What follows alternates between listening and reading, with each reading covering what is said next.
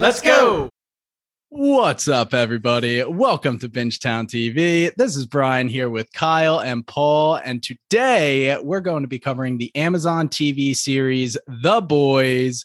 This is going to be season three, episode seven, entitled Here Comes a Candle to Light You to Bed.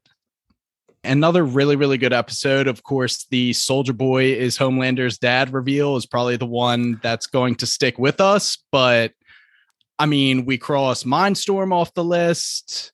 Um, we get the Homelander reaction to all of the Starlight live videos. And there's just, we were just talking about how crisscrossed all these stories are. There's a lot of jumping here and there, but overall, a really, really strong episode of The Boys once again.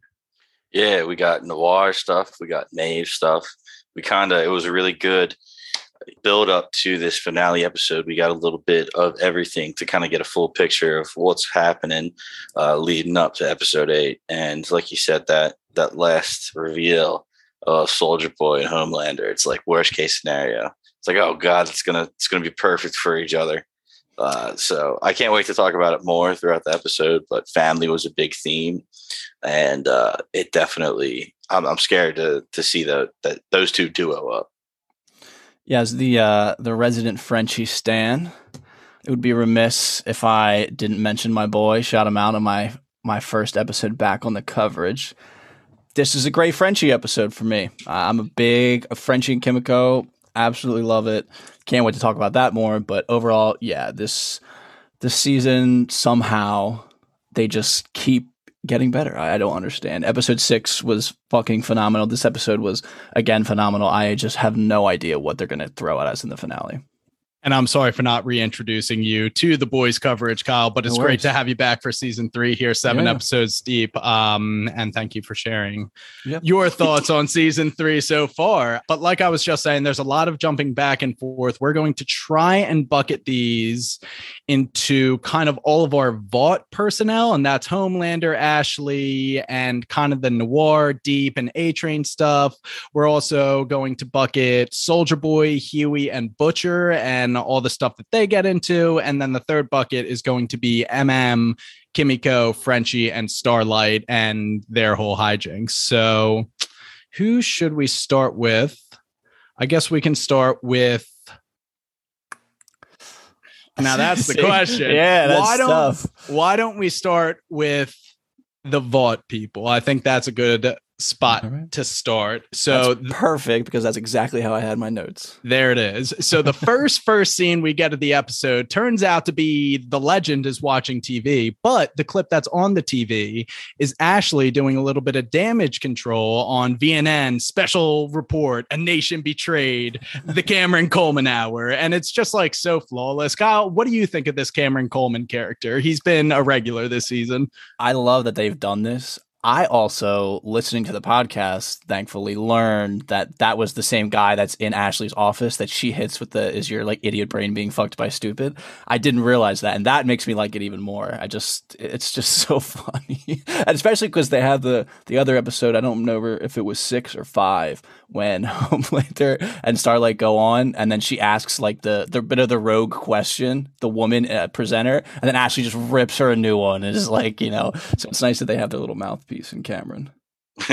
yeah, he's he's awesome. Well, first of all, I should say that the way Ashley spins it is she's like, uh, I think Starlight is saying all this about the about Homelander to change the subject about all the illegal what what is it human trafficking going trying on. to uh, distract from her association of known terrorist with the shining light liberation army and it's a picture of kimiko in the bubble. Yeah. and of course they're like uh, we're connecting the dots here. Starlight's a human trafficker. Um, so they're running with that. They're just trying to put the spotlight on anything else and they're painting starlight to be a villain of course. Cameron coleman's like i wonder if she's a threat to our country. Ashley hits him with the i wonder that too yeah, she's it's so perfect. so evil. It's but actually, again, just stepping up. She actually looks like a CEO.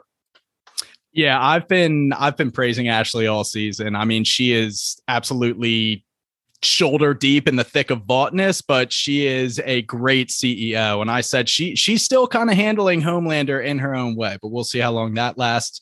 She brings up Maeve is in rehab, and Soldier Boy, of course, died in 1984. So Vought is still sticking firm with that story. So the next scene we have is going to be Homelander visiting Maeve in the bad room. And I don't think it was that big of a deal that Maeve was alive. I don't think they were going to give her an off screen death. Agreed. With Noir just like jumping out, but she is alive. We get that confirmed. And what an amazing conversation between Maeve and Homelander. Even powerless in the bad room, she is still getting shots in. Notices he's wearing the concealer because he just got his ass Yes. kicked by Soldier Boy. And the conclusion of the conversation is just hey, no matter what happens to me, this is still a top three day of my life because I saw you scared for the first time. And he is only in there asking for the whereabouts of Butcher and Soldier Boy. Yeah, that was that was one of the things we forgot to mention at the end of last episode. We were talking about Homelander looking in the mirror at the very end after everything happens, but we didn't talk about how he actually had a bruise on his cheek from getting punched. And it's like, holy shit, Maeve is right. Like that is the first time we've ever seen him take damage whatsoever. So it was like a huge moment. Um, and also the other big reveal in there. You know, I, I said there was a lot of family talk. You know, before we had uh, Soldier Boy telling Hughie, he was like, you know, I wanted kids with Crimson Countess one day, you know, little rugrats running around, raising big men. Um, so Homelander's in here talking to Maeve, saying, you know, like when we were together, you know, I, I thought about having kids, right? And so Maeve is getting panicked. She's like, well, like she starts looking at him. Homelander's like, I would relax. I'm not going to force myself on you. Come on, we're we're civil here. But I am going to harvest your eggs. Yeah. and, and which is like oh my god even worse. Like i get well not even worse but it's just totally against her will. She has no say. It's just hey you're gonna basically make a kid.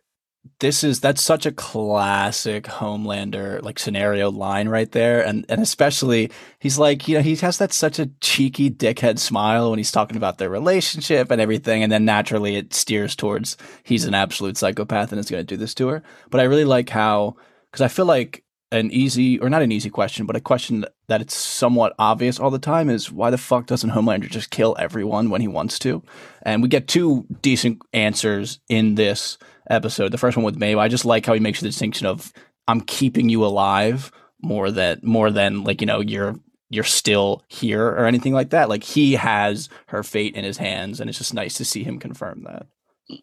maeve also has the line she's like the difference between you and me is you need to be a superhero and i can't wait until i'm not one because we get the reveal that you know so many people died at the explosion in herogasm and the when the one heroes that lived didn't have any more powers because you know soldier boy somehow fried the v out of their blood is the way he described it. And i don't know if that's just a guess but that's a great explanation of of how to defeat somebody with superpowers It's just get rid of what gives them superpowers Yeah. How would you feel if he does? I mean, obviously, end of the episode, it's probably not going to happen, but I don't think I would enjoy. I mean, part of me would enjoy seeing Homelander like that, like legitimately powerless, and how he would react. But I don't know if I would like that. That's how they beat him.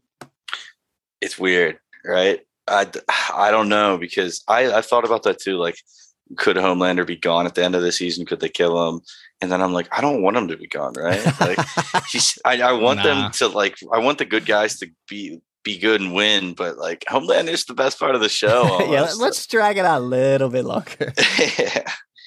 I don't know. I'm just thinking Soldier Boy is also they are grooming him to be like with the noir flashback that we get this episode, like he is equally as bad as Homelander. So, like, as long as one of those walking nuclear bombs is still walking, I think the show still has that little spice to it. But I agree, it it wouldn't be the boys for me without Homelander. And Yeah, I mean he's gonna I'm- have yeah. to go down eventually. I just hope it's that like they actually kill him versus. Ah, I mean, maybe taking his power. I, would- I mean, kind of. Part of me wants to see him squirm a little bit. I could see there being like a season where he like has his power stripped, but maybe he's still invincible somehow, like just isn't super strong or laser beams, and he just has to go a season as like an average Joe who they still can't kill. That'd but be like he's just like walking around and like Butcher's like pushing him around and shit. that would be pretty crazy. One thing I got terrified thought uh, about was uh, what happens if Homelander somehow gets this Soldier Boy power to like shoot that beam out, but it's just like his laser beams. So he like laser beams people and it can uh, That's like two OP. get rid of V, right? I don't, like I don't know how they put it in Soldier Boy in the first place in Russia, but if they could do that to Homelander, that would be game over. I feel like. That'd be way too OP. I hope that never happens. too. Yeah, I hope he never dies and that never happens. well, dies in the finale. Yeah, yeah, yeah. Oh, fingers crossed. Okay, well, that's enough of that scene because we got to get to this scene with the deep, and we only see him once, but what a scene it was! And he tells Cassandra that he's going to be on Hannity tonight. It's a huge deal, and he's like, "Babe, don't worry about it. I got it covered." But like, I think we can both acknowledge that our sex life is getting a little stale. I'm I'm thinking of introducing a third. Oh Why don't we branch out a little bit? Meet Ambrosia. She thinks we're super hot. Yeah. Oh my God. Just it just keeps getting money and money every time scenes here. And like we were saying, he seems to be more of like the comedic storyline. Everything that's going with him isn't super plot centric. He was getting a little spotlight last time with like the head of crime analytics with the with the little videos and shit. Oh but gosh. every time you see him, it's like, dude, it's it's nothing to do with saving the world. It's just having sex with fish. It's I'm- insane. I'm glad that we've finally gotten to this point where she has kind of said out loud, like, you're where you're at because of me, and has had this little blow up. I feel like there's a lot of theories going on of like what her actual deal is. So it feels like we're actually moving closer to finding out. Because Cassandra's just obviously she's not just like a loving wife. Like she has an ulterior motive. Well, she says she had 10, she gave up tenure at Vassar. So she was like a tenured professor. So she's clearly got the brains for it. Um, Yeah. and it's just using him as a mechanism. Whether she has actual like evil motivations, I don't know. I hope she's I hope she sticks around, even though this tie to deep is severed, because I've been saying all season, I think she's great. I hope her and like Homelander hook up or something. Homelander, that's what I'm thinking. Yeah. she starts doing his PR like schedule and everything, help prepping him. She's been great. Like I like exactly what you're saying.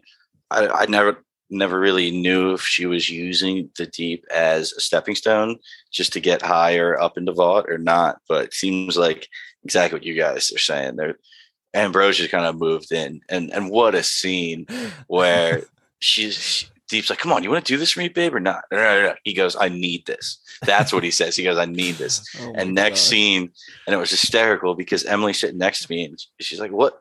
What would Cassandra even do Yeah. during this?" Right? And then it cuts to it, and Cassandra's just laying there while Ambrosia is sucking the soul out of uh, the deep, and Deep just looks over. And there's a little tentacle in the air going towards Cassandra's thigh, and he goes, "Ambrosia wants to taste you." Oh my god, that line was so ridiculous. I want to know like the behind the scenes of of how they. I mean, obviously Ambrosia is CGI computer generated, so I just want to see like what it looks like without it. Yeah, just Chace Crawford just grabbing the pillow, going, "Oh, oh my!" yeah, right. Just acting like he's getting domed off. They Yeah. probably have like a green screen octopus just like laying there flopping on him. That's so That's- funny. Awesome. I loved the pronouns line too. Cassandra refers to him. Ambrosia as an it, she, get your pronouns right. And Cassandra, like Kyle said, finally blows up. I've gotten you here. You're an idiot. Is his name Kevin too? You're an idiot, Yeah. Kevin, she says. But Do you- Deep is still convinced that he is a formidable intellect, as he's been quoted as being. the only time that we heard Kevin was when his gills were talking to him in season two on the trip. He goes, Kevin, we need to talk. That was so crazy. I forgot that that happened. Holy shit. I'm excited for a time where, like, he's obviously great as comedic relief, but I'm excited for a time where things get a little more serious with him. You are so beautiful to me. Oh man, the gills. I wish they come back. The next scene that we get is the noir scene, but I'm making a split decision. Fourth bucket, noir bucket. We're going to circle back to that whole flashback and just run it from start to finish. That's why you come to Bingetown TV secret buckets midway through the episode. I like We're it. doing it live, boys. I like it. So moving on, we have this brief scene where Homelander is watching a newly updated Starlight Instagram live video, and he's just having a mini panic attack, you know, doing Homelander freaking out to this video. And then it cuts to the scene where he's at the Bob Singer presidential campaign rally, and he is just going off the rails to this crowd, being like, start pushing the starlight as a human trafficker propaganda and calling out the mainstream media they're not going to report on the real stuff you got to listen to me And Bob Singer's in the background, like, what the hell is this guy doing? Neuman is there. It's and he sees Soldier Boy in the back of the crowd, and then he's like, "Whoa, there! He's not actually there. I got to get off the stage."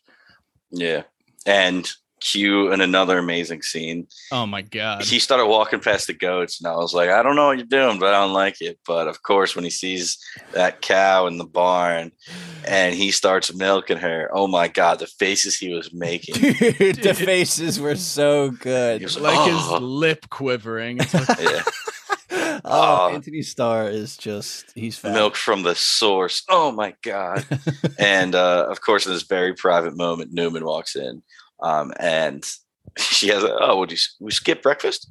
Um, but her whole point was, no, you're obviously rattled right now because what you were supposed to do, were supposed to be doing was talking up, you know, Bob Singer, and all you did was rant about Starlight for 20 minutes. So something's going on. Dude, when he grabbed her throat, I was like, well, first of all, get your hands off my girl. And second of all, I was like, yo, holy, I just, when he flips that switch like that, it's, they just know how to ratchet. He is such an easy way to just ratchet the tension up immediately in this show. oh yeah, He is like a prowling little leopard, and he, he can literally go from making us laugh because he's drinking this fresh cow milk and he's about to come, and then he's just now he has human, by, Neuman rather by the throat, and it's like, is he about to fucking laser her face right now? It's crazy. and Neuman, being the politician she is, immediately maneuvers out of the situation. Like, remember, I got rid of Edgar for you, and that cost me quite a bit. Like, you don't have any more trusted allies. I, you need me to be that for you. Someone had to say, get your shit together because you are going off the rails, whether you want to admit it or not. But she proposes this transactional relationship. You help me, I'll help you. And we see she gives Homelander the note, which we later find out to be a address in Minnesota, but we do not know what she wants from him. Correct? Yeah, no. I mean, I don't at least, unless someone smarter than me picked it up. Yeah, I think they're just business partners now. I'll help you, Mm. you help me. Um, but again, I mean, I said this last episode. We haven't seen Neuman's daughter in a while, so I am praying that she just ends up having one of the worst superpowers ever.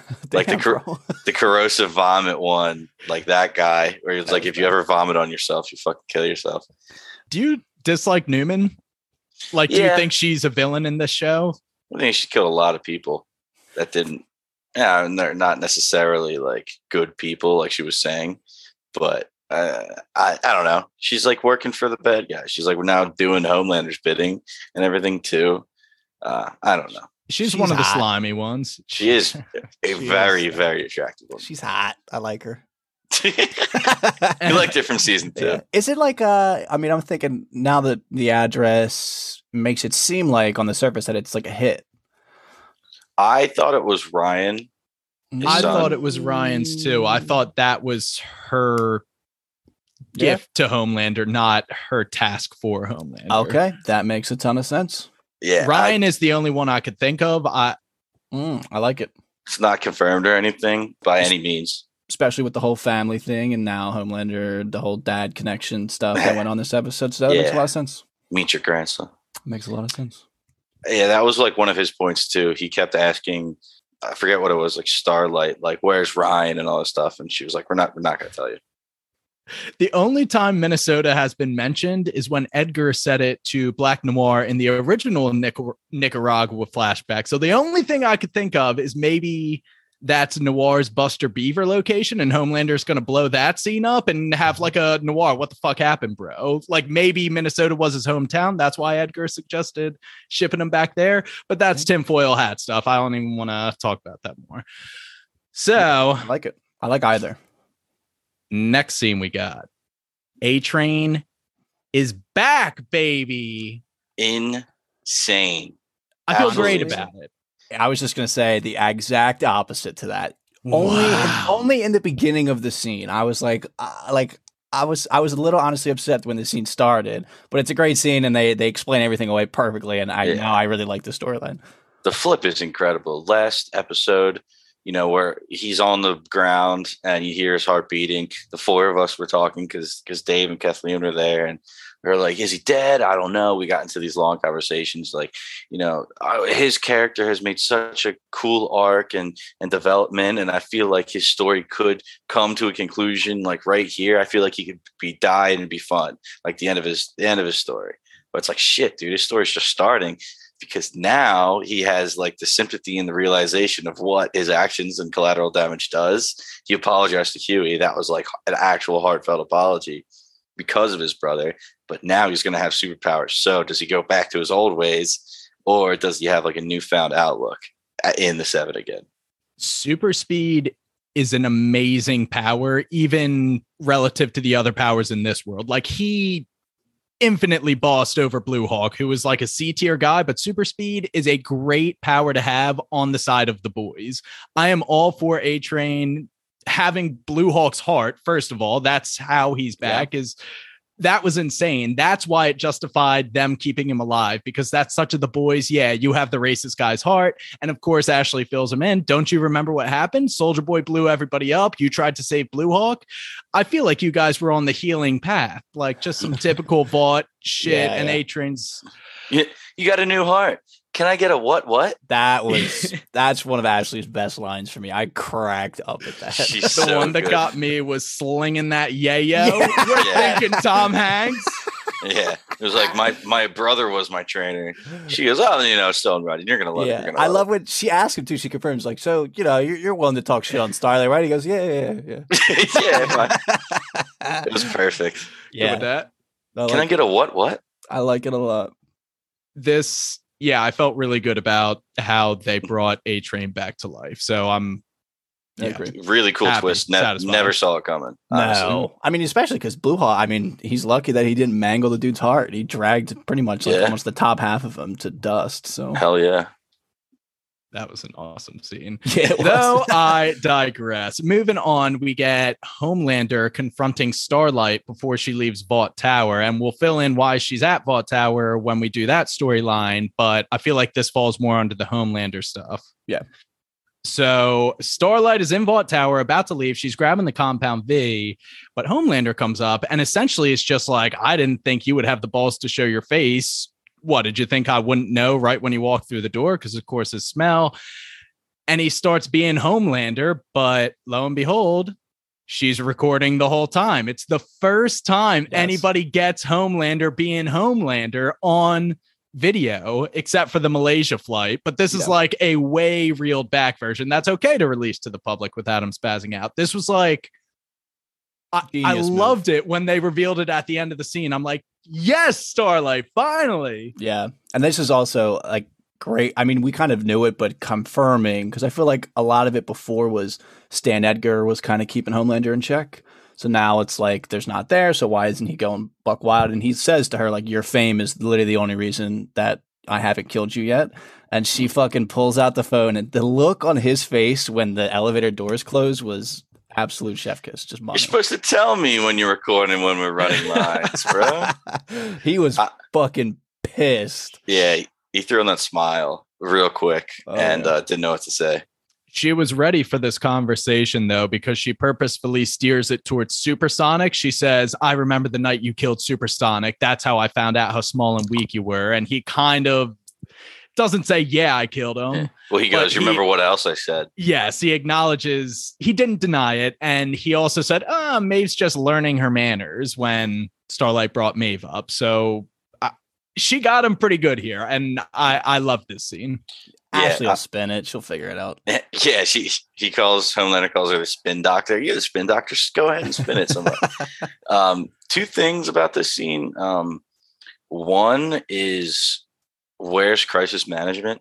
You know, I feel like crisis management with all this stuff going on with Starlight would be all over whenever she goes live on Instagram and like trying to like communicate or, or tell somebody. So I feel like somebody would always be watching Starlight. And then in the beginning, um, like on the second watch through, I'm like, all right, how long does this conversation actually take? Like, would somebody be able to run in and stop it if they're seeing Starlight confront Homelander in the own Vought building?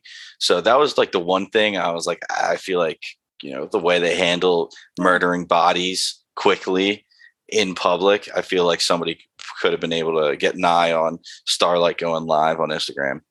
Um, I guess she had it in her pocket. I mean, I, I feel like they obviously have notifications on. I mean, if they don't have notifications on, then that's a pretty ba- shitty crisis management team. yeah, bad at their job. Yeah, but it kind of was in her pocket. So I guess if it's you're just hearing them talk, you might not know. You couldn't really tell where they are exactly. yeah. Yeah, we're Um, in the tower. So yeah, that's not even like a huge thing. Honestly, it was just a little thing. Um, and then the other thing is just you guys were saying it, Brian. Starlight is so smart. She's learning the game. She steered Homelander right in the direction that he wanted her to go to talk about murdering Supersonic and, Yeah. and just something, you know, uh, permanent that they, could use against him that would anger the people. And she did it perfectly. She she knows how to play the game now, and she was like, "Dude, I'm not scared of you anymore." And she's a powerhouse. her whole thing this season has been wow hughie the knight in shining armor armor oh my god is falling from grace she is refusing to trudge in the mud and you know play dirty she's sticking to her roots and learning how to win the right way and this was a great example of that but Yeah. I love her and MM. We'll get to it in their bucket, but they are just great. I like it. yeah that's a good vibes bucket all around Yeah, I, I like that bucket we might hit that bucket up next So to wrap up thi- this bucket, we're gonna do the Homelander is Soldier Boy's son reveal, and like you guys mentioned, he's on the phone with Ashley. I, I don't care, you're the spin doctor, just fucking spin it. And we see the note. It's the uh, Minnesota address, and then Homelander gets a call from Soldier Boy. And Soldier Boy just says the situation's changed. Thought we should have a conversation. Vogelbaum had me jerk off into a cup for some genetics experiment, but I just found out that he turned it into a kid born spring 1981. You know what Yo. the bitch of it is? If they had kept me around, I would have let you take the spotlight. What father wouldn't want that for his son? Awesome, crazy, crazy reveal. Yeah, it's just like I feel I I feel dumb thinking like oh like you know we got Soldier Boy on the team like we're gonna you know we'll we'll pick off payback and then we'll see where it goes and literally like the next episode is like nah nah that's not how it's gonna work. no, not at all. I mean, Soldier Boy, he was talking about how he wanted kids, or like last episode or two episodes ago. I mean, this is not exactly the chance to raise them, but he does have somebody that you know, quote unquote, continue his legacy. Uh, my only question is, does Homelander, if they team up, does he want to bring Soldier Boy out into the public eye, or is he still want to Oh. keep him like hidden? Because he's been saying this whole time, you know, Soldier Boy's dead, Soldier Boy's dead. Um, you know, does he want to keep Soldier Boy, you know, a secret, or does he want to be like, oh my god, the public, you're not going to believe it. Guess who's back? And then it's like a big spectacle. I could see it going bad or good either way, honestly. Yeah, I mean I could kind of be digging his own grave almost because the boys at this point have to have enough evidence to show that Soldier Boy is this unnamed supervillain. That Mhm. they've said, you know, we have it under control. There's nothing to worry, all that kind of stuff. And then if it turns out that them having it under control is that they're working with them, I could see how that could blow up publicly.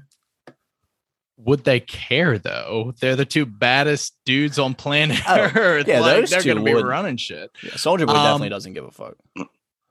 I feel like Homelander is so desperate for parental approval that he's going to latch onto this relationship and not let it go. Because Soldier Boy, my only fear is that Soldier Boy is trying to play Homelander and will betray Homelander to try and take the throne for himself. But I don't think Homelander would betray his dad, Soldier Boy, if Soldier Boy plays the part. Man, that one line. That's a good point. I still remember the penthouse, June. Man, Bush like a Pomeranian. Even Homelander's like, what? He's like, you're my kid. Basically, he had to spell it out for him. But I just- Boy's great. I Soldier Boy is so funny, just the Yeah, way he he talks, like he's from like the '60s, and uh, even though he's been around this entire time. I would say that this direction makes me think that feels like Soldier Boy will be around longer this way versus them using him as the weapon against Homelander. I feel like him joining with Homelander in my head, and we've seen how, you know, me trying to predict the things that happens in the boys just go sideways in an episode, but makes me feel like hopefully he might be around longer as a character. I hope so. He's great. I would agree with that. But next episode is a finale, and people die in finales. Yes, they do. Yes, they do. And to end this conversation, I will say that in the last episode, someone suggested, oh, well, what if Homelander and Soldier Boy team up? And Kathleen immediately said there's no way that those two share the throne. Like there's only going to be one that survives. And I think this is the only possible way where they would both go for an alliance given their egos. And Yeah, that is our Homelander storyline, I guess. Like I said, I do want to circle back and hit all this Black Noir stuff, which is essentially just the other shoe dropping on the Mallory flashback that we got several episodes ago. So the first time we see Black Noir, and remember last episode, he took out his tracker chip and just got out of Dodge. We see him at a broken down Buster Beaver's pizza restaurant, which is essentially Chuck E. Cheese. Yeah, Loved it. That sounds very Minnesota. That sounds very Minnesota. Bucky Beaver. Buster Beaver. Buster, I'm Buster sorry. Beaver. And he puts out a bunch of bowls of beans, like just baked beans. He puts them in bowls, and all these cartoon animals start coming to life and greeting him. And these are his imaginary friends. And Buster Buster Beaver is kind of the ringleader and the guy t- interacting with Noir. And he says, Hey, you're going to have to deal with this soldier boy stuff sooner or later. You can't keep hiding from it. And he brings up, remember this ball pit right over there that you hid in for hours after you paralyzed a kid when you were nine? We helped you get through that, your erection in seventh grade, the Hard Rock Cafe massacre in Lagos, which is the second time that's been referenced. We Mallory. will help you get through this too. And that has been referenced at, I think Bob Singer said it was a war Yeah. crime. Yes, he did. Uh, yeah. I, yeah, you're right. I was going to say Mallory, but no, it was Bob Singer. He goes, He might have damn, he mentioned should, it too, though. he should be, uh, yeah, Mallory did say what he did in Lagos was Mhm. like disgusting. He Yeah. should be, and then Singer was like, what he did in Lagos should be brought up on war crimes. So I can only imagine his freak out in the Hard Rock Cafe. But that erection in the seventh grade, my God, that was probably way worse, right? I just I don't know how the show continues to like surprise me, but this again just came out of complete left mm. field. And it was an absolutely beautiful way to Oh, yeah. explain the background of noir and what happened too. It was It's a- great. it fits amazing. I love how they did the shots too, where they made it a point to like show what was actually happening. It's him just sitting in that chair looking Yeah. at the blank stage. Like they just, it was perfect. I loved it. In season one and two, I think we were all asking for more depth to noir, and I, I think we're getting it this season. I feel really good about how much we're learning about the character noir.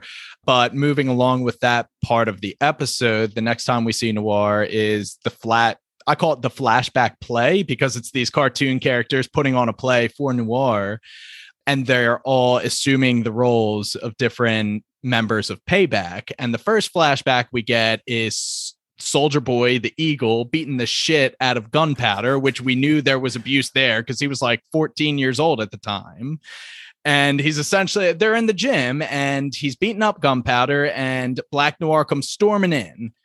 And he's clearly upset. He got passed up for the role, the, the lead role in Beverly Hills Cop. that was amazing.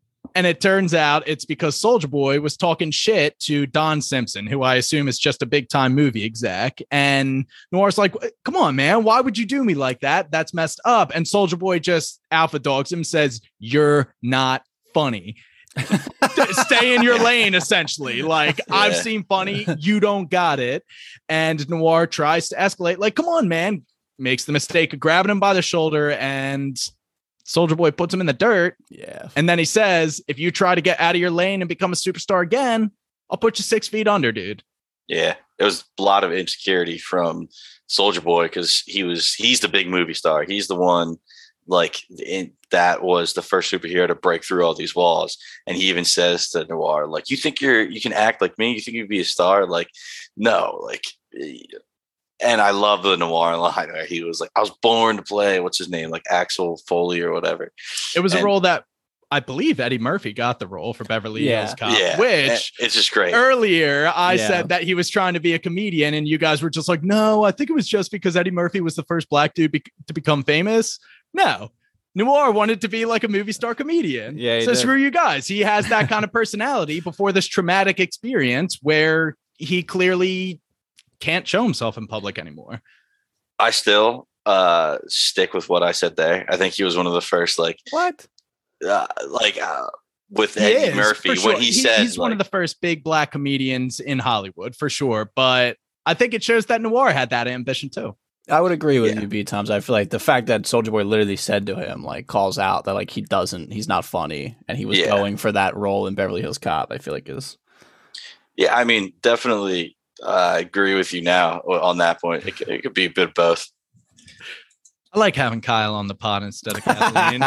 Kid agrees with me. Yeah, although I was, uh, I, Cadley being on the pod would help me answer the question. I feel like Maeve is obviously wearing a wig, but it feels almost like the character Maeve was wearing a wig in that scene in the bedroom. I was like, that is a terrible wig. Kathleen is the wig it. expert. Yeah. Yeah, neither do I. I never noticed. Yeah, never it noticed. just it looked like a wig to me. Anyway, moving on with the Buster Beaver stuff. Noir, they're continuing the play, but we fast forward to 1984 in Nicaragua. Nicaragua, There you go. and we see the complete conversation between Edgar and Noir. We saw the latter half of it. Now we see the previous half of it. Edgar's munching down on almonds because why wouldn't Edgar be munching down on Noir's weakness? And he essentially just says, Hey, we're, Vought's giving you the green light. We don't care how you get it done. Don't give me the details, but you're going to betray Soldier Boy. And the reason we feel comfortable doing it is because Vogelbaum has this other kid in the in the wings, and they believe he's going to be stronger. He's just a kid right now, but you know he's grown and he can fly.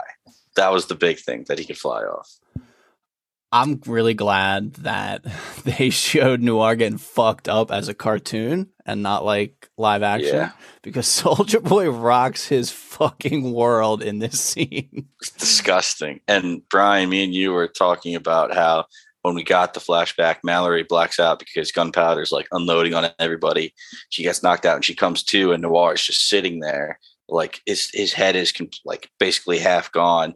And Yeah. we were saying that we believed it was due to whatever the Russian The weapon, weapon, yeah. was, and uh, apparently not. Apparently, it was literally Soldier Boy beat this guy, the soup, so bad, Noir, who could heal that he had some permanent damage and permanent brain damage because when they had that cartoon like reach out and grab his brain and put it back in, I assume that like actually happened in Noir. Like he Yeah. got bits of his head and put it back in.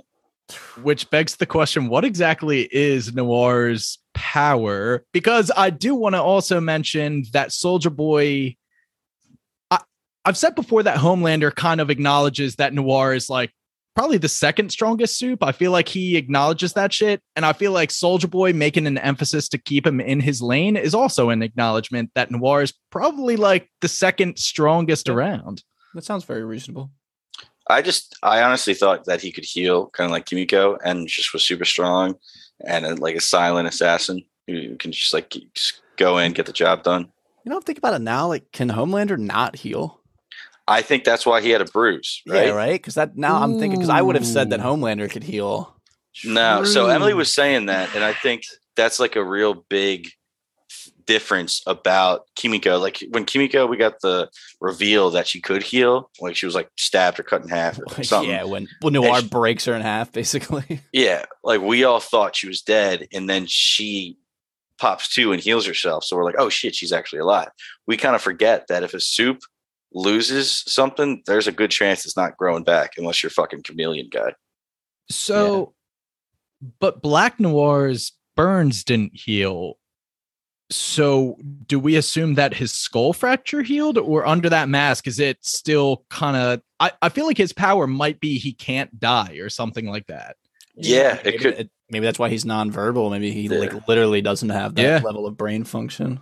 That's what I was getting. That's just that the damage that Soldier Boy did to Mm. him in that instance was so severe that his powers didn't heal like correctly, like normal. Like he almost died, or maybe his power is like he goes to the verge of death. But like he literally, like you were saying, he doesn't have the ability to communicate. Doesn't seem like he has the ability to communicate. I like that theory, and I think we're going. I feel like Noir is going to have a heavy hand in the finale. If there's going to Yeah. be a fight, I think he's going to be involved. Yeah, we, we don't get all this backstory in the second to last episode. yeah, for sure. Uh, to wrap up Noir's storyline, you know, the play's over. Buster Beaver comes back out with all his friends, and he's Just like you knew when Soldier Boy went to Russia, he was going to come back. The dude can't die. We know nobody else really knows you, but we know that you're sensitive and scared. Bravery isn't the absence of fear, but how we face it. And Hell the two yeah, birds come in. Time to finish what you started. You didn't have a you didn't have that beaver stutter though. That that's what gave it the best. was, Yeah, uh, true that. This Shit, was a true friend. and all the all the other characters in the background. Yeah, we got you, Noir. We love you. It was hysterical. This also reminded me of Happy Tree Friends and also an episode of South Park when the the woodland creatures come around. Yeah, But fair Oh my god. so that is our noir bucket, aka the secret bucket. So why don't we circle back That was good. I had fun. and yeah, why don't we circle back and do the Kimiko, Kimi, Kimi, Kimiko stuff? All right. Frimiko? Fumiko, yeah, I like that. Kenshi? Okay. Ah. Kenchi's pretty good. Kenchi's better. Yeah, Kenshi. Sounds like Whoa. an anime character. Yeah, I guess we're, we'll get into it, but I don't know if we should give him like a couple name. Yeah, I have thoughts. I have thoughts. Okay, well, we'll keep We'll them get Frenchie there. and Kimiko then. So Frenchie and Kimiko go to MM and Starlight, who were kind of partnered up last episode, but they're just like, hey, we're done with little Nina and it's everybody against Butcher right now, it seems. So we're coming to help the cause of the good guys. Um, Starlight immediately sees Kimiko in rough straits. It's like, yeah, let me let me get your wounds for you. So the girls kind of pair off, and MM and Frenchie kind of have a second to catch up. It's been a while since they've seen each other, and Frenchie is high, of course, and MM calls him out. And he's like, "Is that even a question?" Like, of course I'm high. So And good. I loved the Starlight uh, Kimiko interaction. Just Starlight taking her like, "You shouldn't even be up. Like, we're gonna go lay down right now." But and then they get into that awesome conversation. Just seems like it's really cool to see them have like one-on-one time because we never really uh, see just the girls get to gab. You know? feel Yeah. like weren't we just questioning their relationship and we had to be like nah they know each other they're close i, I agree i'm glad they're emphasizing that that bond that they have but moving right along mm and frenchie are reviewing the soldier boy russian experiment tapes and first off mm says i thought you quit he says oh the lord hates quitters yeah, that's my Love boy. that. Yeah, baby, that's my boy. and then mm says go ahead paul Oh, it's great. He goes, Yo, Frenchie, is that hollow thing? Like I threw that fucker a Herogasm and didn't do a thing to him. And Frenchie goes, Oh man, it, is, it will be the biggest tragedy of my life that I have missed Herogasm. and I was so happy they talked about it because uh, episode six, I couldn't get over the fact that both uh, Butcher and Hughie had to make a comment, and MM and Starlight had to make a comment because Mhm. if anybody knows Frenchie, he's a huge, huge Herogasm fan. So I love that they brought that up. And as they're watching the tapes, you know, he sees the gas and Frenchie, our chemistry expert, is just like, nah, nah, it looks similar, but that's not halothane. We got to figure out what that is. But while he's looking through the notes, he just kind of like tips over. and MM's just like, yeah, it's the ketamine getting to him. And MM's just like, oh, Frenchie, you're a mess. But then his OCD starts coming in as he's uh ashing the joint. And he's like, hey, kind of looks like we're both a mess, man. Yeah, definitely. So then we go over to Starlight, who's finishing dressing Kimiko's wounds, and she's being very sweet, like, just let me know if you need anything else, et cetera, et cetera. And Kimiko whips out this Kirkland whiskey, Let's go. and Annie takes a big swing. There's not much to do in Iowa, so she's a pretty, she is like the ultimate girl next door. If she Yeah. could just swig a thing of whiskey like it's nothing, like, come on, this she's the best. She's a drinker. They've mentioned it multiple times this uh, this season. She was True down in some claws. Yeah, episode Yeah, two or It's three. really funny that she's like the only. Like I feel like does Butcher drink that much? I don't think Maeve anyone else- does. Oh yeah, her and Maeve Maeve's actually. Yeah, they're, they're yeah. like the only like drinkers on the show, which is kind of funny. Maeve's is not as funny, but enter a new drinker to the soups is Kimiko taking her Yay, first drink of all time. Actually, she's not a soup at that point. So Yeah. Oh, yeah. Starlight is like, oh, when when did you have your first drink? She points to right now. Oh my Mhm. god. Okay, so that means you know, cheers to that. And Starlight's like, give me another, give me another go here. And after they take their swigs of whiskey, Kimiko shifts the conversation to, Hey, Annie, I want to ask you something. I really need you to get me some more compound V. And Annie's like, no, of course not. You finally got rid of that stuff. And then she whips out a pre written paragraph. She's like, I knew you would resist, but read this, please. And it seems to win over Starlight. And we will find out later what that paragraph says. True, true. So then we have Frenchie and MM, and this is a cut scene in the background. We have Lamar Bishop fielding a question of, "Oh, are you going to be joining Bob Singer as the VP?" And that can't be nothing. Lamar Bishop is a new politician in play, is our VP, and Frenchie identifies the gas as Novichok, aka Yeah. Russian nerve agent, and it's a very specific uh, Russian device chemical that is immediately deadly to humans, but for Soldier Boy, it just gives him a nap.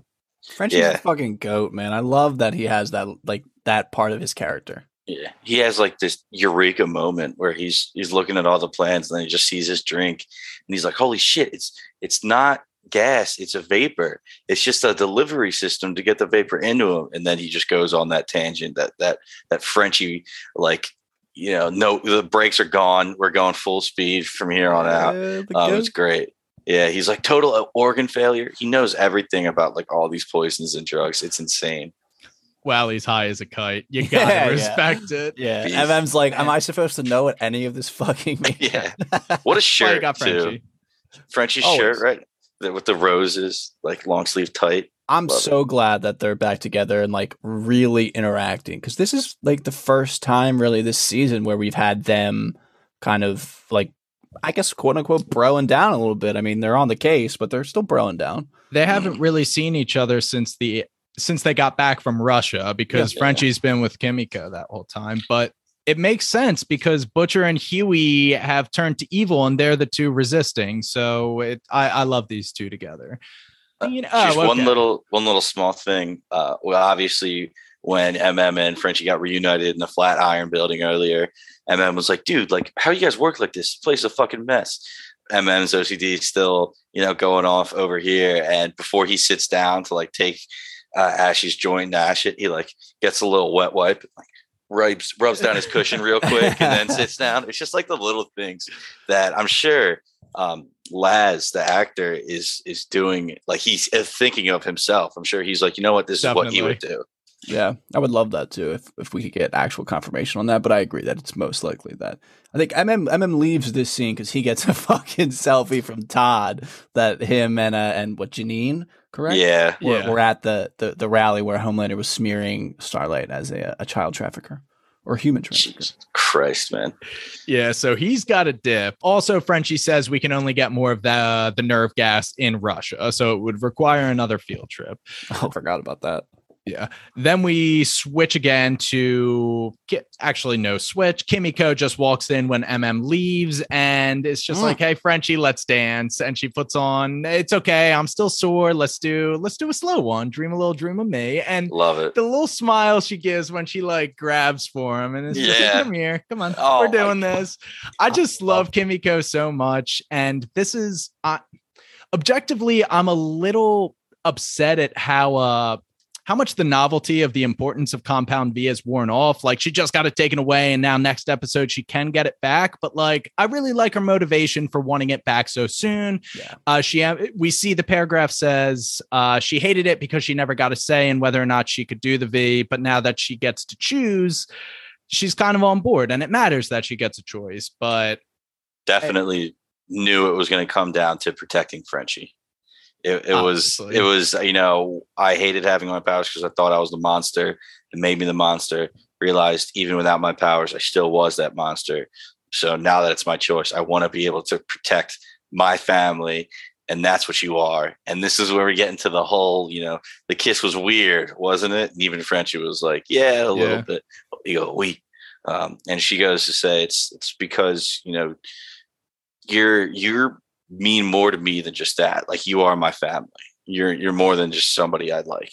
Um, and I think that's the confirmation. I hope it's not, honestly, but I think that's got the confirmation that we've been uh, going back and forth. Is it a loving relationship or is it like a brother sister relationship? I think it's it's more looking, you know, brother sister relationship right now. Yeah, I at first when I first watched it, I was a little disappointed just because I would love to see the two of them like find that level of romance and a little bit of in light. Marseille. Yeah, Oh that little God. bit of light in their lives because everything else is pretty much awful. But the more I think about it, I, I kind of actually, I kind of love it. I feel like this is we don't really get that type of relationship a lot in TV. You know, I feel like it's always like we're shipping people, we're shipping people, and it doesn't work Yeah. out, doesn't work out, and it's never at this level where like they're still so close like this, but it's Yeah. not getting to that sexual point. And I, I honestly, the more I think about it, the more I like it. No, what's weird is I didn't read that scene like that at all because she said it felt weird, but not in a bad way. I th- I thought it was just Oh. her acknowledging that we're we've already like we don't need the honeymoon phase where we just are all kissy kissy with each other because it's like Oh. we I mean, I we've like that. experienced more than most people in a million lifetimes do. We're like already. I, I love you more than like a 20 year married couple. Like we've been through it. You Okay. are my family already. We don't have to go through the dating cycle and being like, "Ooh, cute, let's kiss." yeah, fair. I would be fine with it either way. I mean, as long as they stick this close and they have their own little language together and shit like oh, that, oh yeah. I'm fine with it. But I, I think would it's- be. I've come around to the idea of them it being purely platonic and that they just have each other's back so hard because they're like that. Agreed. Yeah, the fact that it's the end of season three and we're still talking about it like that, uh, it's it's really cool. Um, just because we don't, they don't even know like the boundaries of, of their relationship, and they're still figuring it out. Yeah. I would love for them to get together because that's like fan service. Everybody wants to see them exactly. smooch. Yeah. Um, but you know, it, it was like Kyle said, if it's not, and they're just they just really care about each other, so that individuals that found each other, it's fucking awesome too. And I mean, come on, Frenchie's gonna lay it down if it ever happens. I mean, she's gonna, she's gonna love every second of that because you know my boy gets down. Yeah, what's his what's the actor's name? Tom Capper Caparone or Cap? Capone. I Capone. can't remember. Capone. Um, I would love to see him do a sex scene. That's all. That's all. yeah, I, I would definitely take some Frenchie ass. We've got Him and his- get yoked up. Him and his bendy straws. Arms. Yeah, yeah, right. I Dude, love how she scene. signs bendy straws like that. Crack me up. So funny, Oh, and that was a really cool uh, little view of how we get people with super strength. They can't even put enough pressure and strength on Yes. feeling somebody to actual get the the details and um, contours of whatever they're touching. They have to be delicate all the time, otherwise they could just destroy everything. Well put. However, we get a quick scene with Starlight as she's sneaking into Vought Labs and she's grabbing the compound V for Kimiko. But on the way out, she sees some convenient lab notes just scratched on a piece of paper. Not official at all, right? Yeah, That'd be a no. big deal. And it's like all the stuff. The only lab note that would ever be relevant to her just says atrophy of the cortex. Like millions of tumors Yeah. are going to grow. It's essentially just saying if you take uh, V24, you're fucked. You're going to die. And if you take multiple doses, it compounds the bad side effects. So. You know, we know a couple people who have been on the V24, so Yeah, I'm foreseeing a problem there. But um, as that scene progresses, we've already talked about Starlight getting confronted by Homelander on the way out of Vought Towers. Uh, but the next scene in this bucket is going to be MM, who was waiting for Todd in Monique's driveway. Last time Oh. we saw him was receiving a selfie of Todd and Yeah. Janine at a Homelander rally. what we weren't talking about at the Homelander slash Bob Singer rally was Todd was in the crowd going, "Yeah, Yeah, Yeah, clapping. like it couldn't be more I couldn't couldn't agree more with whatever Homelander was saying and soaking everything in. Um, so he's like his number one fan. Um, we saw it a few times him watching the commercial. Then he actually goes to the rally, and now he's preaching all of his stuff too. You know, as soon as he gets out of the car, which what does MM say? Get out of the fucking car. If I was Todd, I'd be shitting myself when, when that yeah. happened. Yeah. I mean, I guess if there's one thing you, you could maybe give Todd credit for is that he's not. I mean, he he Yeah. somewhat stands up to MM, but I my notes for MM knocking him out is just all caps. Let's go. It was great. MM was like, it- he kept his head too. And to like the line that sent him over the edge and caused him to hit Todd was well deserving of a punch. oh yeah. Yeah. he was handling it perfectly. He finally swallowed his pride, was just like, I'm not going to call you an idiot anymore. Like, you can do whatever the hell you want, but like, you're not Janine's dad. You're not going to do it with her. Yeah, and I think what he says is like, uh, "You're not Janine's father. and Todd goes, "Well, somebody has to be," Yeah, and that's when the the fucking right hook comes. And I'm nervous. I'm nervous that Todd's gonna have some serious medical bills and is gonna like sue MM, like press all these charges. I hope it's like I'm nervous that it's gonna be a bigger deal than just punching Todd. I works for the CIA. Cares? True. I think Todd is gonna die at a Homelander rally. I Oh, yeah. think that yeah, that's how it's gonna go down. Oh, but I'm so in. Homelander finally goes Yeah. nuts, kills everybody. that's how I see it go. Todd's the first one he lasers. Yeah, but is Janine gonna be okay? Is there gonna be some level of negative for MM in this scenario? That seems almost too perfect. Homelander vaporizes a crowd. That's bad for MM because he's one of the boys. Well, that's true, true, true. yeah. Anyway, that scene could have went a lot differently if MM would just read any news outlet outside the established media. but True. He's, He's pretty locked informed. into the established media. So yeah, yeah, he is a you know. sheep. And that's it, right? Even- they're really, dude. They a- are just they're killing it with the way that they're interacting, like the show storylines with like very relatable content. Mhm. oh my god, yeah. it's, It's- really good. They don't shy away. It's like right on the nose too, but Oh, it's yeah. like episode after episode with the current event yeah, it is literally relentless. So Starlight comes back from the lab to drop off the compound V to Kimiko and Frenchie, and Just have one little last hug. They have one little last hug. Frenchie gives her the B, and Kimiko is back, baby. The the wounds healing on her cheek, such such a w- cool way to indicate that it's working and and her powers are back to normal. We have no idea what happens when somebody with V loses it and then gets it back. It was like a roll of the dice almost. Yeah, so I'm curious. Is it like is the powers that you end up getting is it like inherent in your DNA? Because like, will she get the same exact powers? I mean, she took it like a boss. Mm, So th- that's something Dave was talking about last episode with the temp V. He was like, you know, do do you have any influence on what you get? Is it just like your inner subconscious like thoughts that give it to you, um, or is it just completely random? Um, We've also never seen a soup lose their powers and gain it again. So this is Yeah. kind of an unprecedented case. find out. But also now that I'm thinking about it, I feel like obviously people got hurt badly when Soldier Boy fucks Herogasm up. But like for people that survived and just lost their powers, like can't they just go to Vought and get a shot at Compound V and they're back? I would say yes. Uh, the question is whether Vought would actually want to give him the compound V or not. Bingo. Fair, fair. But- fair.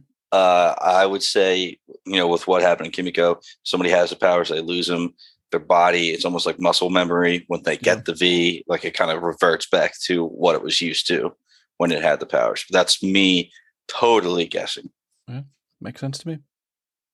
We ready to get into this final bucket here? Mm-hmm. Mm-hmm. Mm-hmm.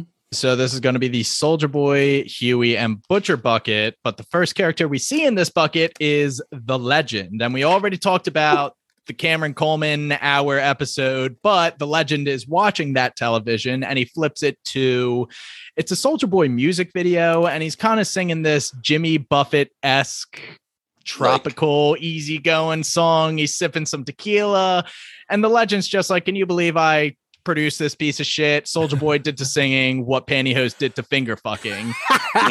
and Hughie does not know how to handle this guy. He's just like, yeah. I love that. Hey, where's Soldier Boy? Dude, that is an amazing line. I feel like I we talked about this on the Magicians podcast too. There's so many great times in the Magicians that I wish I could incorporate into my daily vocab.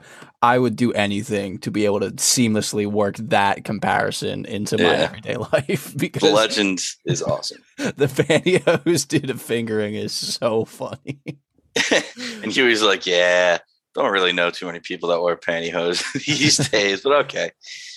Um, but what was I going to say? Uh, this this scene too was actually really cool because the legend is like an encyclopedia on Mhm. Soldier Boy and all these suits because this is where Hughie gets the info that you know, yeah, Soldier Boy went on the beaches on D Day.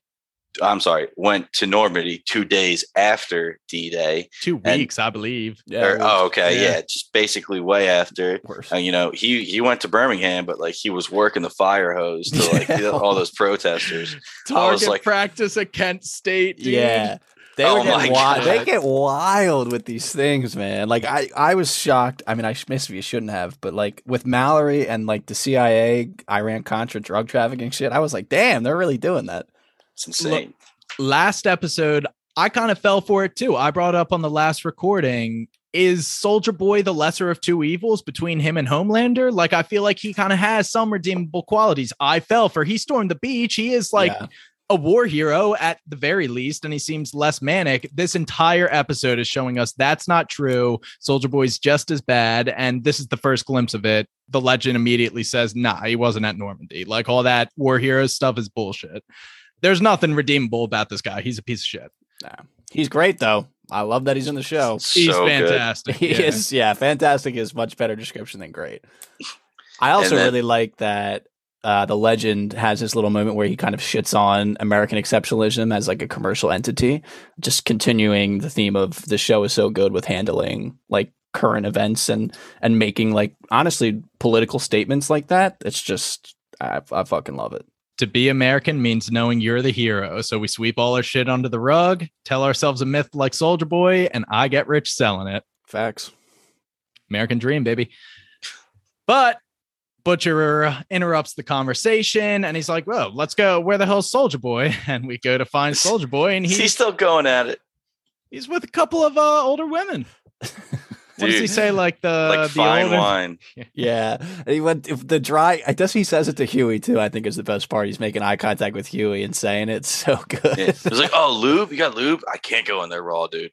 And Hughie's like, dude, please don't make eye contact with me while you're jerking yourself. And the, these poor women, dude, they're just sitting there like trying to get him going. And like, yeah, like, they're like fine wine. Like the, the older they get, like the, the better the palate or something like that. Sweeter the Oh. juice or something like that. Yeah. Something insane. And it's just Soldier Boy's just living life, dude. When he's not, he's not going out trying to kill people. He's just trying to indulge in everything there was. And of course, the legend kicks him out immediately. And he's like, something needs cleaning. He's talking about the sheets. And he's like, first of all, thanks a lot. Now I can never fire those women. There's so much blackmail on me. When he when he follows them out, he's like, "Ladies, it smells like a like a brothel in Bombay back there." I Or whatever he had two says. Jacquelines in these sheets, you know, So Jacqueline good. Smith and something. And he goes to Hughie and he's like, look it up again because Hughie has no idea who they are. The legend's great for a one liner but Yeah. butcher comes in and is essentially like soldier boy i am i'm chasing my own tail trying to find mindstorm. Like i have no leads on him you gave us some of the cabins but there's nothing. He's got a million of them and soldier boy's like "Uh, what do you want me to do? He's crazy. He's paranoid. And the legend corrects him says yo he's not paranoid he's bipolar. And Hughie reasons out, okay, well, why don't we take all the addresses of the cabin, check the pharmacy, see who's selling bipolar meds? And that's how they track down Mindstorm. And Butcher gives him some props for that plan. It's a pretty good one. yeah, yeah, he deserved it because it is a good plan. It was pretty smart. And Soldier Boy says, we're going to need more reefer. You've been practicing that Soldier Boy voice. Eh, I just like pulling out, you know? Yeah, yours and Paul. Paul is a good one as well. I got a good Butcher. That's, that's, that's, that's, That's my a good one. That's a good good one to have. I have Yeah. a good little Nina. Oh. Nina, I can't kill. It's like acid to my heart. That's it. Uh, this is where we get the boys, our title screen, and the song playing is I Can't Fight This Feeling Anymore. Wow. And before we get into this, I want to go back. The title of the episode is called Here Comes a Candle to Light You to Bed.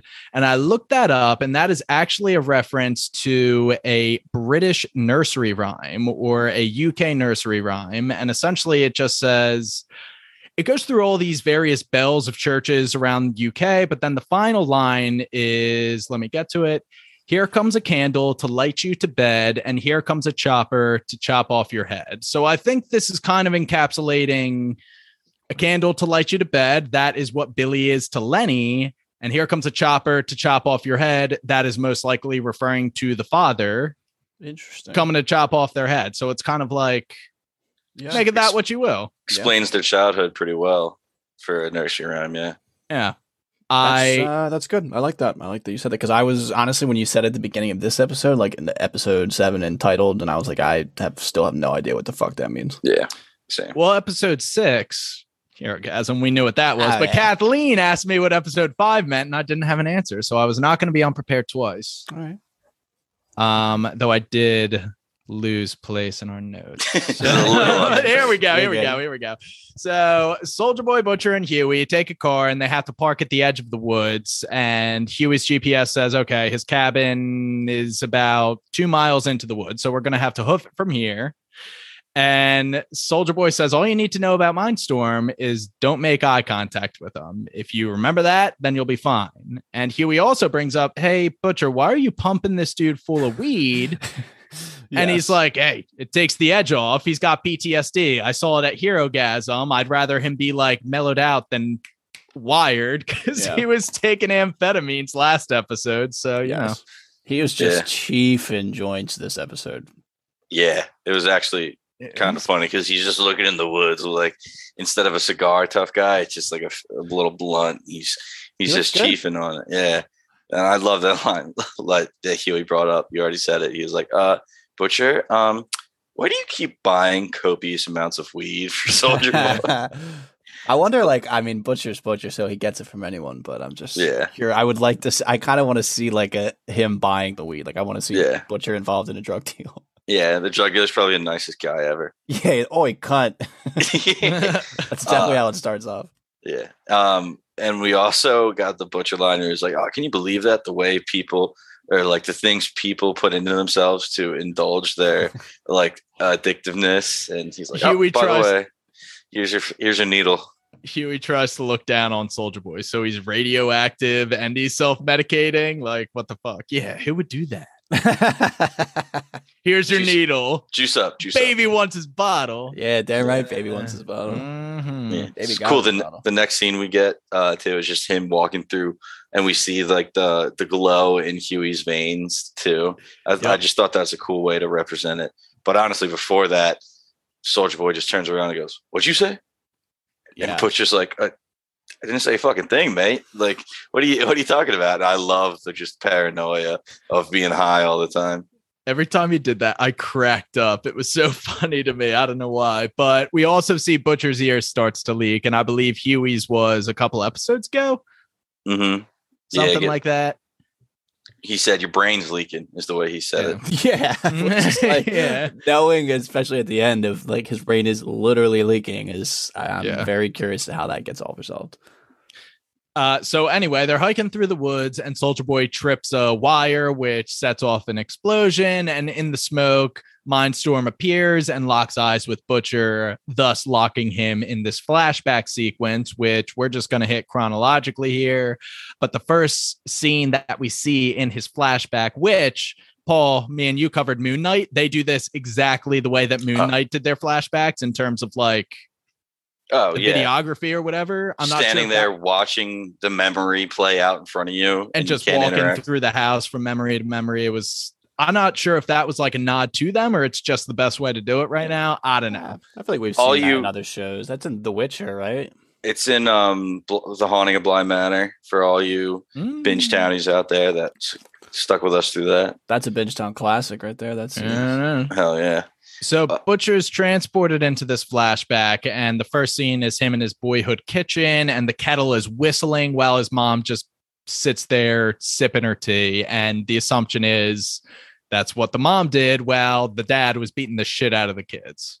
So when you said Paul and you were talking about this scene, I got really excited because I thought you were talking about uh, this right here, where you know they hear the dad come home, so they run into the room and they hide.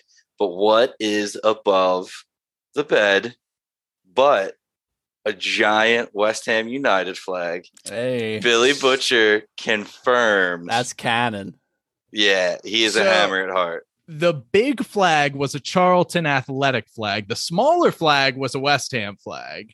The and the- either way, there was the a dad is probably the West Ham supporter. Do you really want him Oh, as a fan base? it's a- wow, it's a the way he pump. turns it, the way he turns it around. You fucking gunner, you Arsenal. Dude, Yeah. first of all, it's above the kid's bed. So Butcher or Lenny, whichever. I'll take either of them. There was a Charlottesville or whatever Charlton, Charlton. Athletic. flag underneath the poster that made it look like it was part of the actual West Ham. I went back and checked. I paused. It says West Ham United, same emblem, same everything. Hey, The baby. big one, he's a hammer at heart. You can't take that away from me, B. Thomas. I'll send you some screenshots tonight, man. Whoa, this is not the last you have heard. Dude, I'm just on like Paul's team on this. just like Dean from Harry Potter, he is a West Ham fan too. facts, facts. That's really funny. True. Yeah. That's really good. Oh I like. gosh. I don't even know what liked how, um, the rest of the I I just liked how they they do it obviously again throughout this, but starting off the first realization that they're going to be paralleling Butcher and his dad was I was like, okay, this is this is really awesome. I was a little bit upset that Butcher got got and was going to do this, but once they kind of revealed their intentions early, I was very excited for this because I feel like this has been pretty much three seasons in the making, or maybe two, or maybe one, I guess you could say, ever since we Yeah. met Butcher's dad.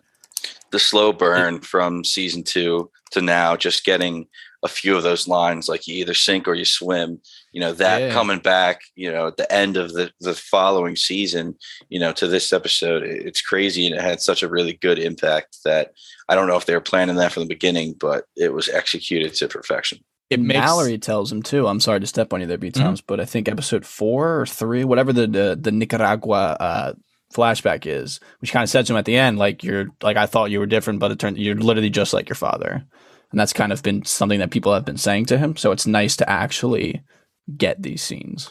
Yeah.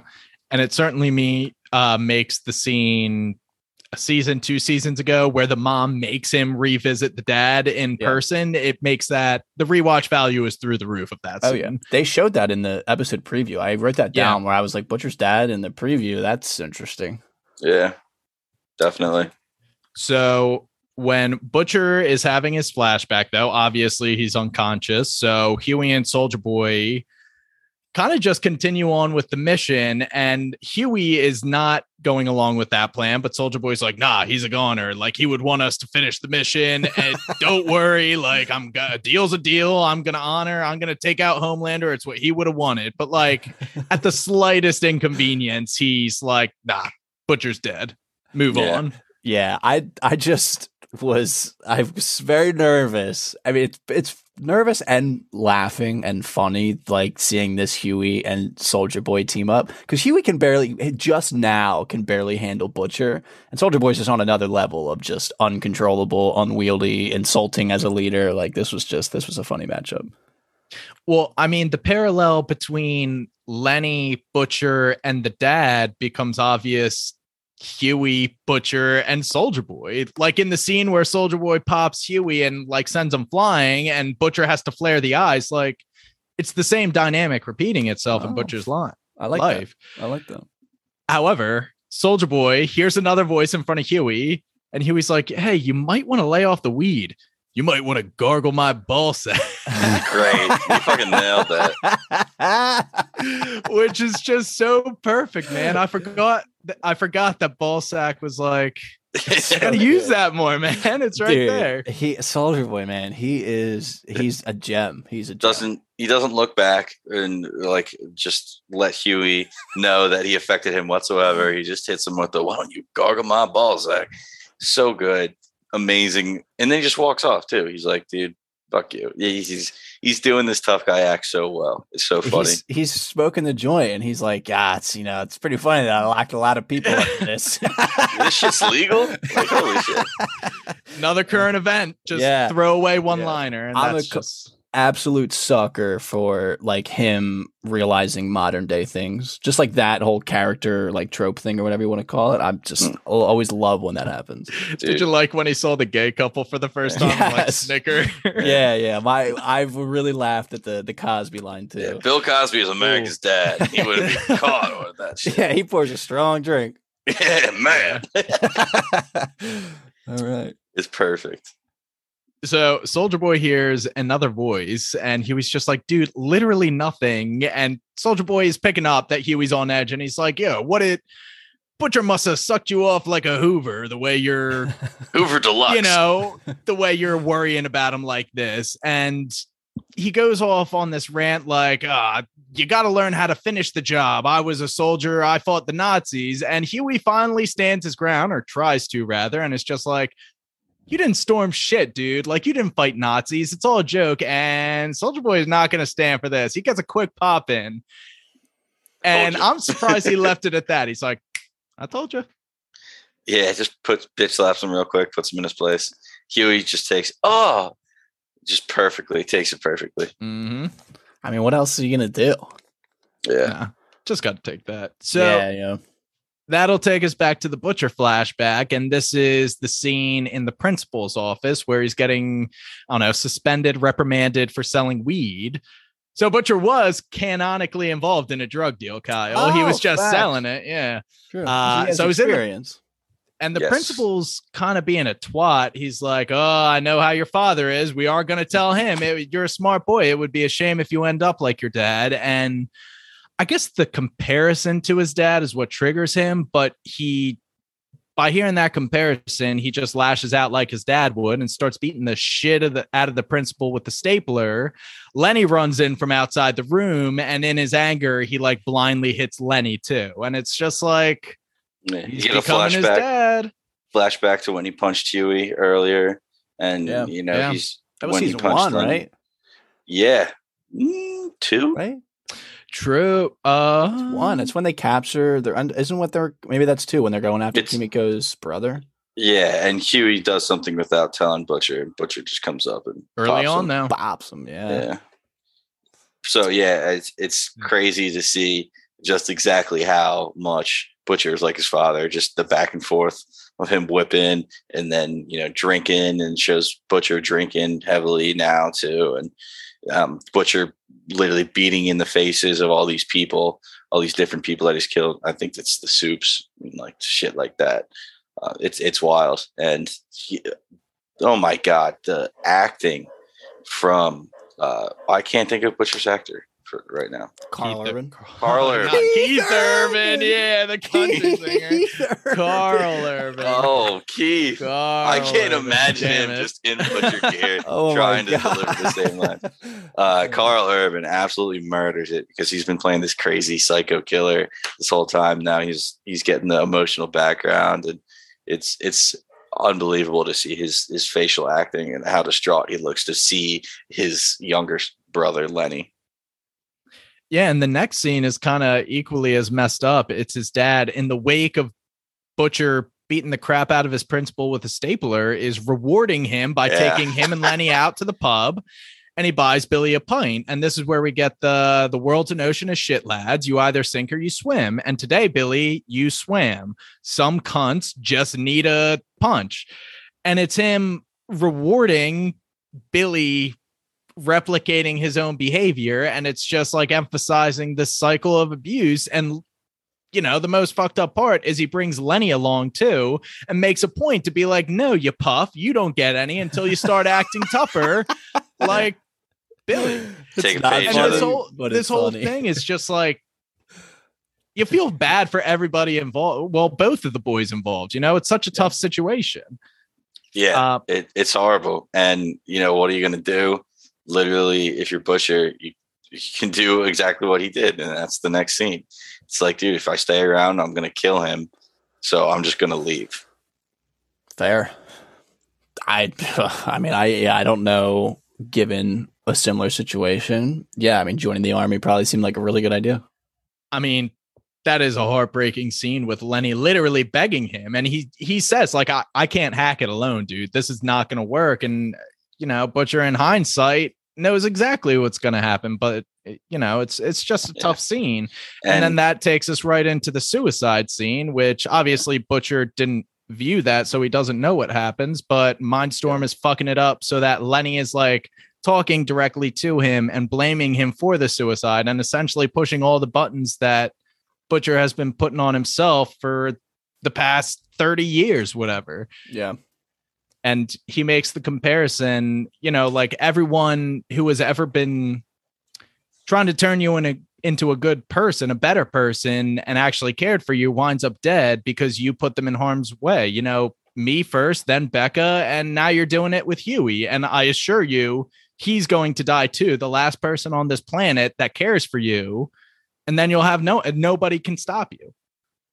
And then he sh- he has to show Bang bang. Butcher like he has to show Lenny pulling the trigger. He's making Butcher watch that, which is just horrific.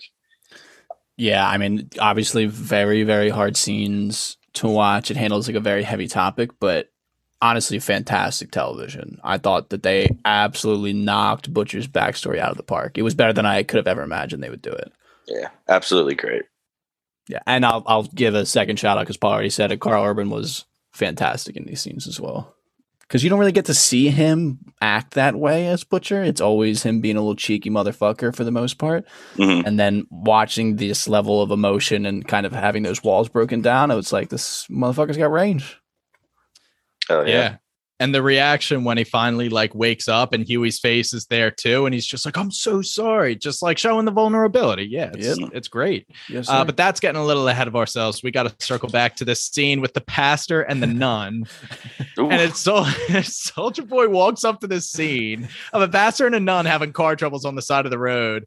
And he just know he kind of like knows something's up, but he's like, Oh yeah, I'll look at your engine. Hughie tries to strike up a conversation with the pastor, and out of nowhere, Soldier Boy just whips out a pistol, shoots him between the eyes, and he's like, This is Mindstorm's MO. Everybody's coming at us. Fuck does he say? He's saying Everyone's coming for us every day. And he tries to shoot the nun too. And he was like, no, no, no, no, she doesn't look like she's under the guys. And yeah. of course, it's difficult. Right when he gets Soldier Boy to lay off, we have this nun like tackle him to the ground, and Soldier Boy has to shoot her. yeah, and he would, at that point is Yeah. begging him like, "Do something, do Yeah. something." he's like, I'm not about this exorcist shit. Um, so that wait, that actually got me.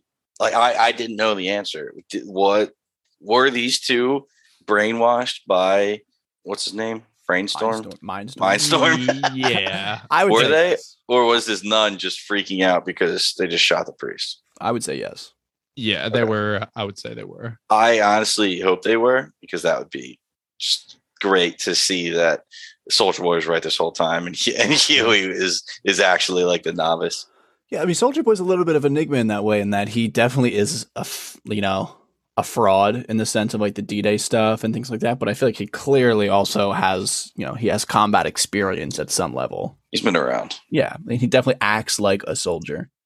Hughie also tried to call him out for having PTSD. And after he kills both the pastor and the nun, says what's black and white and red all over, he's just like, and by the way, I don't have PTSD.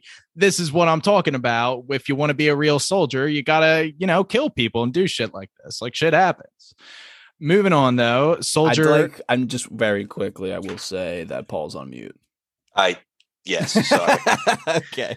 I, I just realized that. Uh, my bad. You were, well, what did you want to say? Unbelievable line from Soldier Boy when he goes, First of all, I don't have shell shock. Fuck you. It's just like I'm a man. Like I don't have Yeah. shell, I don't have PTSD. I like that that little nuance that like that's the term that his time period would have used Yeah. it because PTSD, uh, to my knowledge, was not the terminology they would have used back then.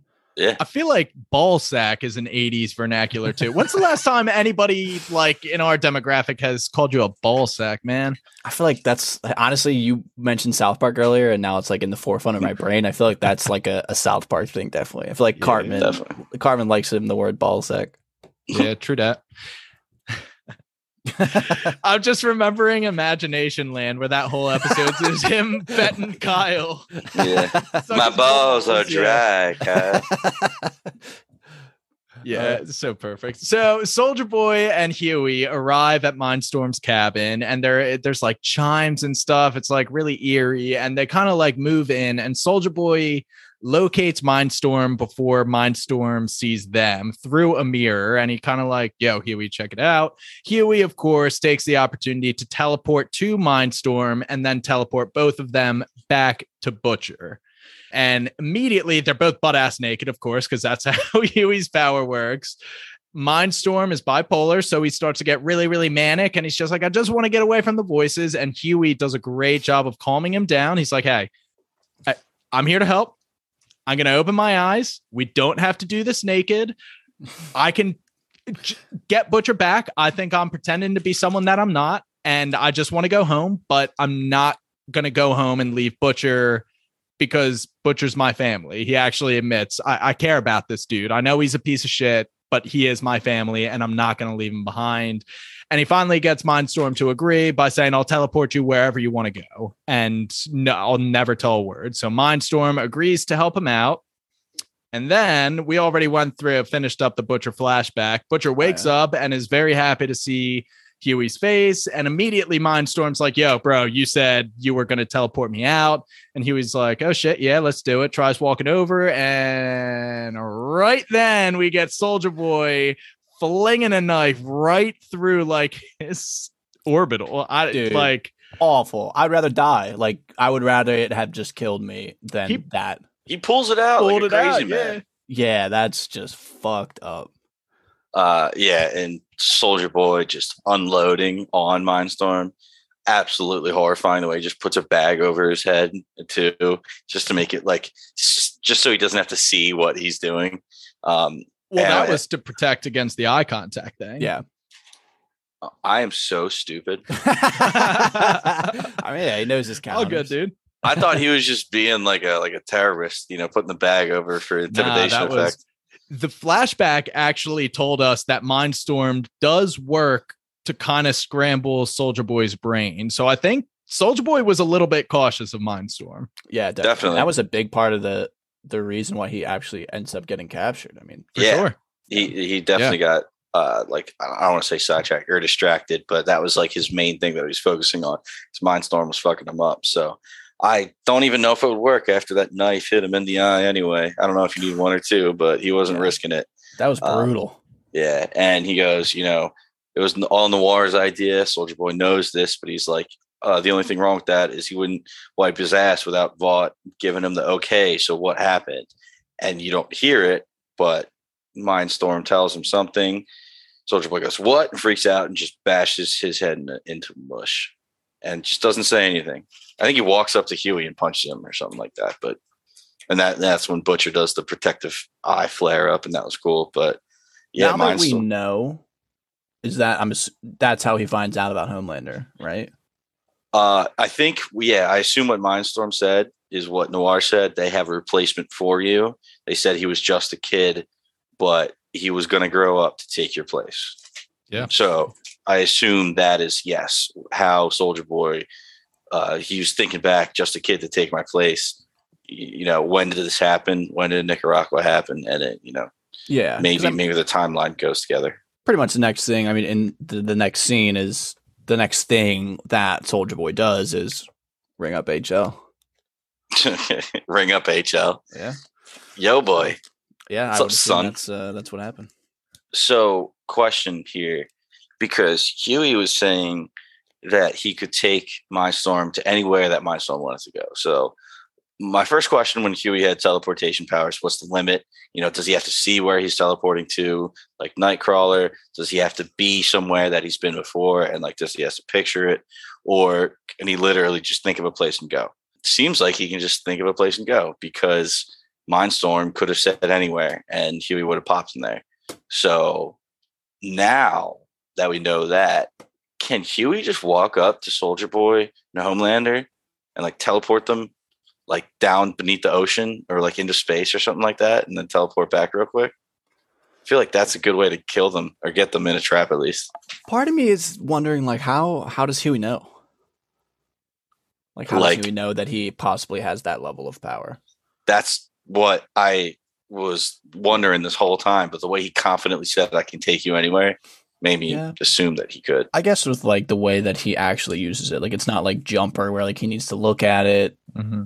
And then Yeah, he exactly. doesn't always teleport to places he's been. So, but he Yeah, al- like what- eh, he doesn't always use his eyes. Doesn't always look at it because when he teleports him and Starlight out of Herogasm, it's not like he's ever looking at that road or anything. So. Yeah. Yeah, exactly. So I think he just thinks of it and just goes. Doesn't need to picture it or anything. That's, Maybe uh, he experimented off screen or something. That's a good way to explain. Yeah, but I mean, like, how many times have they taken the V? It would, I mean, I guess off screen, but still within the the general timeline of like what we've actually seen. To be fair, if it works like we're saying it might, he would just have to blip there and blip back. So it would only Yeah. take five seconds.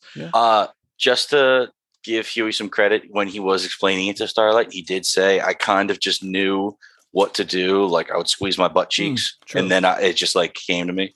True. So uh, maybe he just he just has a feeling. All right, I'm down with it. That's Yeah, I'm done with that too. very powerful. Insanely powerful. So after Soldier Boy takes out Mindstorm, we are kind well, we return to the Legends apartment, which they're using as their current hideout. And Soldier Boy is just kind of reflecting, and we find out that he's about to make the call to Homelander. But Butcher is in a different room, just kind of sobbing to himself because of this having to revisit the trauma of Lenny, et cetera, et cetera, when he gets a call from Annie, who delivers the news that three to five doses is a death sentence of the V24. And Butcher, it's pretty heavy news to take after Yeah. dealing with your biggest baggage. And he's like, okay, whatever. Hangs up on Annie. And Hughie walks in and he's chipper. He's just like, Yeah, Long John Silver's was the only one open. That's kind of like fish and chips, right? And Butcher responds, Yeah, nice one. yeah, he's out of it. He's not paying attention. oh, that was good, and he literally was like that too. You even got like the tone down. yeah, yeah. and then he, Um, he goes on to say, right, "Oh, B Toms, I'm sure you have it." Uh, It's not even that big. He just doesn't tell Hughie about the V24 and says, About the V24, we got to go back to the hideout to pick up some more and finish this job, which means they are going to have to come across MM and Frenchie at the Flatiron building, assumedly, to get to the V. It's just Yeah. disappointing. It Hughie is goes- disappointing. Hughie's like happy because he's getting pumped up by he's doing a good job. He's Butcher's basically saying, "I'm proud of you," because he goes, "Me, you, and Granny Fucker are going to take care of this and end this for all." So Butcher still thinks Soldier Boy is on their team. Apparently, um, thinking that they're going to take out Homelander. So it might be a shock to Butcher when he Soldier Boy reveals that he's been in touch with Homelander, trying to like squat up over here. This So- scene, I guess, is like twofold disappointing in the sense they kind of walked back character development that we just saw. Like with Butcher, Yes. very disappointing that he doesn't end up telling Hughie. Obviously, there's narrative plot reasons for it, but I'm upset with him for this. And Hughie also tells Mindstorm that he's like, ah, I'm not built for this. Like, I was just kind of like going along with it, playing a part. And I guess he continues to go along with and play the part because I feel like he's kind of feigning optimism of like, woo, like, let's go. More temp V and hunting down payback. Like, I don't like Hughie seems to be like the illusion has kind of lifted over his eyes of like, this is what he needs to do. Yeah, that's a, that's a good point. It's it's not like kind of in the beginning of the season he was motivated to go. It seems like now he's just he just wants to get it done, and he's not really liking what he's doing. He's like, I just want to go home, Exactly. you know, be with my For daughter. So- example, like if he was right now given the ultimatum essentially that, that Starlight gives him in episode what is it four or five outside of the trailer park with Crimson Countess, and he walks away from her. Now, I don't think he would walk away. Yeah, I'd agree agree. with that. Yeah. Yeah, the more like disappointing thing with Butcher is, dude, you just compared Hughie to Lenny in your mind this whole time. You just watched Lenny kill himself because of you know mistakes you made when you were younger. Like maybe it's not exactly your fault, but you know you could have your actions affected it, and hmm. and now he's just there ta- looking at Hughie, who's basically like his little brother now. He's about to he could save his life, and he's like, we need to go chug some more of this poison. yeah, this fucked Annie up. did say three to five doses kills you, and Hughie just took his, I think, third on screen dose. So maybe his mental gymnastics are saying Hughie's already dead. Maybe all just like, Ah, that's fucked. I, I won't ruin his morale now because he's going to die anyway. He Yeah. clearly wants to take out Homelander. Like he's on board for that. It's It won't cowardly. help anybody to tell him now. And it is cowardly, but maybe that's what Yeah. he's telling himself. That's the point, I guess. Yeah. It's just frustrating. I'm I'm very excited to and worried to see what how this all plays out in the finale. I'm so excited. I can't wait to watch. What- I'm gonna what an watch that thing right now, right when we sign off. yeah, I here. might That's like, like to watch tonight too. I that's guess any part of doing this episode. we get to watch the finale. any um any crazy theories or any guesses of something that might happen? I'm gonna stick with my Roger the camera guy is going to have a death, an on-screen death. We're gonna see him die, and um also I'm gonna say that how they're gonna take him down, Soldier Boy or Homelander or both. Hughie's gonna grab them, teleport them deep to the ocean. Fuck that. The deep is gonna come in, Ooh. talk to his ocean friends. We're gonna get a megalodon shark come up and just fucking chomp Soldier Boy dead. I'm here for that. is all I'm saying. Okay, my crazy theory. Maybe not so crazy. Todd's dead. Todd's dying this season. Nice. He's in a coma gotta- from that punch. yeah, he's got to get out of here. I think that also the finale is going to show us A Train is now going to be a good guy. I think we're going to get confirmation of that in the finale. And also, I think that I think now Homelander and Soldier Boy are going to like actually just full mask off and like do something insane at the end of the episode, like blow up some building or like just kind of turn against the people. I think Just kind of flex just to show the people yes, yeah. what they can do. Yeah, I think once the, the two of them team up like that and they realize like we have no reason to bow down to literally anyone, we can do whatever we want. I think that's going to be like that final like Homelander off the rails doesn't need to listen to anyone. and I'm going to go a step further and s- predict that that occurrence will be what they showed us in season two, but actually happen in reality, where he laser beams at Yeah. like a Bob Singer pep rally. Mm. Todd would be in the audience, he would be Ah, out. okay, yeah, yeah, yeah. yeah. And my bold prediction two deaths. One of Neuman or Edgar. We haven't seen Edgar, so I think it's going to be Neuman. Oh, and one one of A Train, Maeve, Deep, or Noir is going to die. I think another one Yeah. of the current seven is is going to die. You know, it's a ho- Maeve.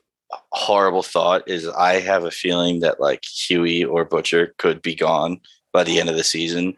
And if either of those are gone, it's just this the next season's not gonna be the same. It's gonna be like Quentin. It's gonna be like Magicians Yeah. season five. No, they have to be in it for the long run, the two of them. I hope so. I hope to God. I hope yeah. but it, it almost seems like all the boys are essential but really it seems like if butcher hughie or even homelander for that like sake leaves the show it, it's there's going to be a big hole Yeah, I the three of them. I mean, granted, Frenchie is my favorite character, but he's obviously a little less dispose, more disposable to the storyline. I yeah feel like. Hughie, Butcher, and Homelander are like really central to like what the show is trying, to like the the main plot and like themes that the show is trying to get across. definitely Fuck. Any of those would be a crazy death, but this Yeah. is the boys we're talking about. So Yeah. we kind of come to expect some crazy left turns. And uh, any last minute theories, comments, concerns, or should we just wrap this thing up? Only thing I'm gonna say is that I just know that the finale is gonna have me like on the edge of my seat the entire time. yeah the show is really good with peppering obviously comedic moments and i'm gonna laugh but i know that every moment is gonna be very tension filled i feel like i hope we see hughie teleport and we get a nice little wang shot. I still I Oh, ho- hope we see a little. Jack Quaid. More than- Yeah, Okay, maybe Be- not behind the cover of Jack Quaid, i feel like we might get i hope we get a dick in the finale. Not Termite Stick because he's dead, well yeah but or Love Sausage. i'll take a little cock. Oh my God, let's go! that's, all, on. ah, that's all. I'll sign off episode seven. I'll take a little cock Fingers crossed. That is episode seven. We got one more here for season three. I think all three of us are going to go watch it right now because we've all been chomping at the bit for the conclusion of this story, if I'm Yes. being honest. As always, if you like what you heard, give Vingetown TV a follow on Twitter and Instagram. Visit us on VingetownTV.com and subscribe to our show on Spotify, YouTube, the Apple Podcast app, or wherever else you may find your podcast. Once again, we are Vingetown TV, and thanks for listening. love you guys You're listening to the Geekscape Network.